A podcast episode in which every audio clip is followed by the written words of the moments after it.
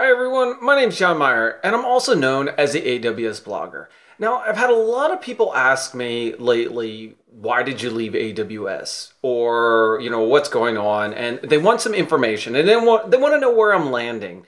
And I want to dive into some of it because I feel it's necessary to share my side of the story. Everybody knows that I'm an evangelist, a content creator at heart, and they want to know why I left.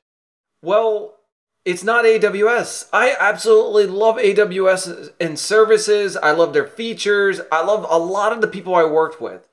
I left personally because of management. And the manager that I had was not somebody that was a leader. They were more of a boss. But before we jump into that, I gotta give you a little bit of backstory on how I became an AWS PSA, which is a partner solutions architect.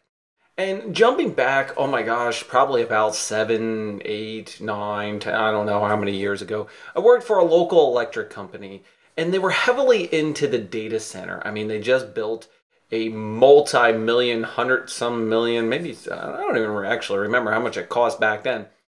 And they were moving their 2 local data centers into this huge complex. And, you know, my opportunity working with them is I had the chance to become a leader of what was called like an admins or L2 admins, that the people who solved problems. And, you know, we migrated and helped migrate and make sure that we had enough resources into this data center, utilizing different services. VMware was a huge one for them. And I absolutely loved it. I had a blast. But then the roles changed, and I had an opportunity to work with, disaster recovery. Okay, we're moving there. Now, where was our disaster recovery location, which was like 700 plus miles away in another state, which to me was actually pretty good because it got it off of the East Coast. And, you know, I talked with different business units, and I was talking to them about, like, what is their disaster recovery plan? And this local electric company had a website that was required to be up all the time to let customers know the status of their electric or if it was an outage. And when I was diving in there, I was looking at different services, and I came across AWS, EC2, and S3. And I'm like, oh, what is this? And I started researching it, and I, you know, kind of put together a presentation, and I presented it to them, and they're like, yeah, we looked at that, but we're not interested. And mind you, this was the early adoption of cloud. So I was like, man, this is the next best thing that's coming up. So what I did is I started taking training on it, doing my own training. While I was there, I was like, all right, hey, you guys, I want to do this training. I want to see if there's something we're going to be utilizing. And then one of the things I did is I went and, you know, I applied for a role. Lo and behold, I got a call. I got for an interview, and I was like, oh, this is awesome. I went through the phone screen, and then I was actually going to be going through the tech interviews. I was like, all right, I need to brush up here on AWS services. Now, keep in mind, AWS services at that time could fit on a regular 8x11 sheet of paper, a screenshot, and I wrote notes on every single one of those. One-sided, by the way. So if you think about this, and it's like, oh my gosh, all these services fit here. These are pretty cool. From EC2, the classic load balancer was available, EBS, Amazon S3. So I was like, all right, I've got all this. Now let me do my, you know, architecture and everything. And I won't get into how you interview at AWS yet, but I have to tell you, I didn't pass. I failed it. And the reason I failed it is because I didn't have LPs, which are AWS or Amazon's leadership principles. So I didn't know anything about it. I put together a star interview, but I didn't have enough data points. I didn't have enough wow factor. So I was a little disheartened, but then again, what I did is I started looking for other jobs. Now, I had no AWS experience. I mean, I deployed out an EC2 instance, and I think I connected to it at the time, and I was probably using Windows? Don't hold that against me. Well, I applied at various locations, and I found a company that was actually doing some work for one of our sister electric companies, and they like, okay, we don't care that you don't have experience. We're going to take you on. And I actually started my journey from working from home, which is really exciting for me because I don't think I could go back to an office 5 days a week, maybe one day a week. I absolutely love it. I love the flexibility of getting up and doing things. All right, so back in there, and I was digressing off into another section, which you will find me do that from time to time. Now, Keep in mind, this is episode one, part one maybe, the start of everything. I'm not sure how many parts this is going to take, but I want to give you a little bit of backstory on my journey and give everybody that chance to be like, okay, wow, this guy did it. Why can't I? And it's something really trying to be inspiring to everybody. All right, so I worked for this company and we were migrating a huge cosmetic manufacturer to AWS.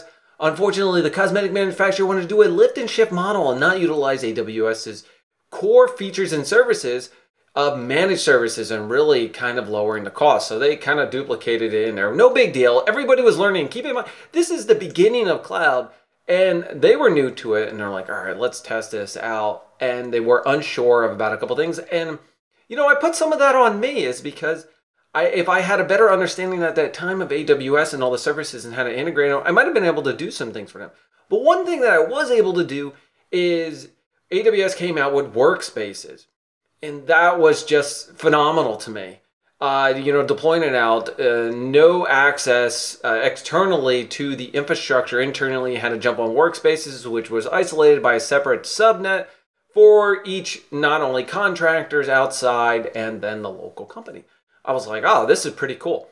Now I had it all configured and set up, and there's a couple of gotchas along the way that I've learned, and I was able to pioneer AWS workspaces for this company. I was like, wow, this is some of the features we could use. Now I do remember specifically this one time that I was on vacation. I was actually going down to Miami. The only thing I brought with me was an iPad. And right before I was about to jump on a cruise, what came up was that, you know, we had to make some changes in it. And I actually had to download the Workspace's client onto my iPad and then log into it and do everything. Now, a mouse wasn't functional just yet for Workspaces. This was all a while ago in the early stages. Well, let you know, it worked out perfectly. I was able to get into the workspaces, into my admin one, and do some configuration. It probably took me a half an hour. That probably would have been taking about a 10-minute change. Normally, if I had a laptop, but regardless, I was the only one that could fix it at the time. But I also, you know, that was a learning experience to train other admins for it. All right, so I went from an electric company to a company who took a chance on somebody that didn't know AWS for a couple of years. And after that, I did a stint for Linux Academy. I was actually a content creator and an instructor. That was by far the most energetic thing that I was able to do for this company. And I won't get into some of the things that I was that I created, because I don't even think they're out there or in use anymore, because this was a little bit ago. But keep in mind that Linux Academy and what I'm doing today, it was almost like it was an eye-opener or a career, that a change that I made. All right, so the next thing I started working for was an MSP that was located out in San Jose. This MSP was starting to broaden their horizon. They were heavily into another cloud provider, Azure, something of that nature. I don't even remember the name of the cloud service they were providing. And they wanted to branch out into AWS. They felt that the more AWS services that they could provide could get them more MSP, which was, you know, really a huge benefit. I was responsible for all their go-to-market, identifying all the AWS services. I was also the technical lead on all the conversations, and I was able to create what we call is like a service offering or a package, and some of the things that was our niche. One of the biggest things that I liked and enjoyed is a colleague of mine that worked at the electric company. I brought him on, and he was really the top guy for my workspaces and end user compute. We pioneered a couple things for, you know, various companies, and got them set up to use workspaces with, you know, utilizing, you know, just single sign-on. And then another thing that we worked on specifically was AWS Landing Zone. Now, most people know Landing Zone as Control Tower now. Control Tower is the front UI interface for Landing Zone. It kind of merging together. Landing Zone was only able to be implemented through CloudFormation. All right. Now, I got to tell you, Landing Zone was the best thing that AWS created for organizations and governance and management of environments. Landing Zone allowed you to do so many things, and it was just completely integrated. If you can CloudFormation template it, you can integrate it into Landing Zone. It was like pumping out account policies with a click of a button. All right, I know I'm getting off on a topic here, but I don't want to jump right into why I left AWS, because my whole premise was that I wanted to join them. I really loved their services and their company, and I still do to this day. Why I left is, you know, my decision, and it allows me to not only grow and fulfill, and I really don't, there was a saying here on LinkedIn that I shared out is, I'm not here to be average, I'm here to be awesome. I've got so many things that I want to do. I like to innovate, and I like to explore opportunities, and I don't like to be limited. And, you know, the partner org wasn't for me, which is not a bad thing. I mean, it's for somebody else, or, you know, maybe somebody else enjoys that thing. That does. The question that comes up is, why didn't you find another role? And I'm going to tell you about that in an upcoming part or episode. But let's just jump into the last part here, which I find fully interesting and so awesome, is I actually have a LinkedIn article out on it. It's on my website, theawsblogger.com, is how I accidentally ended up playing blackjack with Andy Jassy. Now, most of you are wondering, like, okay, how is that possible? What were you, you know, spending like $1,000 round? Actually, to kind of recap it, reInvent 2018, I think. 2019, I was with AWS. 2018, I was with this MSP. I was out there at reInvent, and I was hoping to find a lot of people who knew about AWS Landing Zone, how I could get help, because we were implementing it for a huge enterprise customer of ours, and I just had some questions. So I'm out there and meet and greet with some customers, doing a little gambling, having a great time, you know, finding out information. And then I think it was a Wednesday night before Andy's keynote on Thursday. I was coming back from a customer meeting, which, by the way, the customer that I was meeting with was a huge football company, and we didn't even talk shop. I actually, to this day, one of the gentlemen there is a great friend of mine, and we didn't even talk business there. That's not me. I don't like talking business and anything. I mean, you want to know some information, but we actually got into talking about a lot of workouts, cool routines, exchanged information. So this to me was probably the best meeting, because I hate talking shop. You know, let's talk about some cool features. Let's test out some things, but I don't want to talk 4 hours about how to implement something. Let's figure it out. Let's have a little fun and learn on a personal level. All right, back to my story about how, you know, I met Andy Jassy playing blackjack. I'm coming back. I'm like, it's like 1 o'clock in the morning. I'm like, man, I need to get some sleep. But I got like $60. I'm like, you know what? I'm going to play 4 hands at blackjack, because I always plan to lose, you know. I was like, all right, here's a $15 table. I'm sitting down and I'm looking across. I'm like, this guy seems familiar. Now, mind you, I don't know some of the other people that are around him, but I was like, all right, whatever. I'm there for like 5 minutes, and I started to realize that's Andy Jassy. Holy crap, I'm playing blackjack with Andy Jassy. Now, I never introduced myself. Never said hello. I didn't want to be one of those people. When they got up to leave, one of his friends there, a colleague of his, left something behind. It looked like a photograph or something. And they were going to check out, and I believe Andy said, you know what, guys, I got to get going. I have a keynote here in the morning. And I saw the thing, and they weren't around. I'm looking for the nearest cashier cage, and I kind of like hustled over. And there's the gentleman, and I was like, hey, you forgot this. And he was so thankful.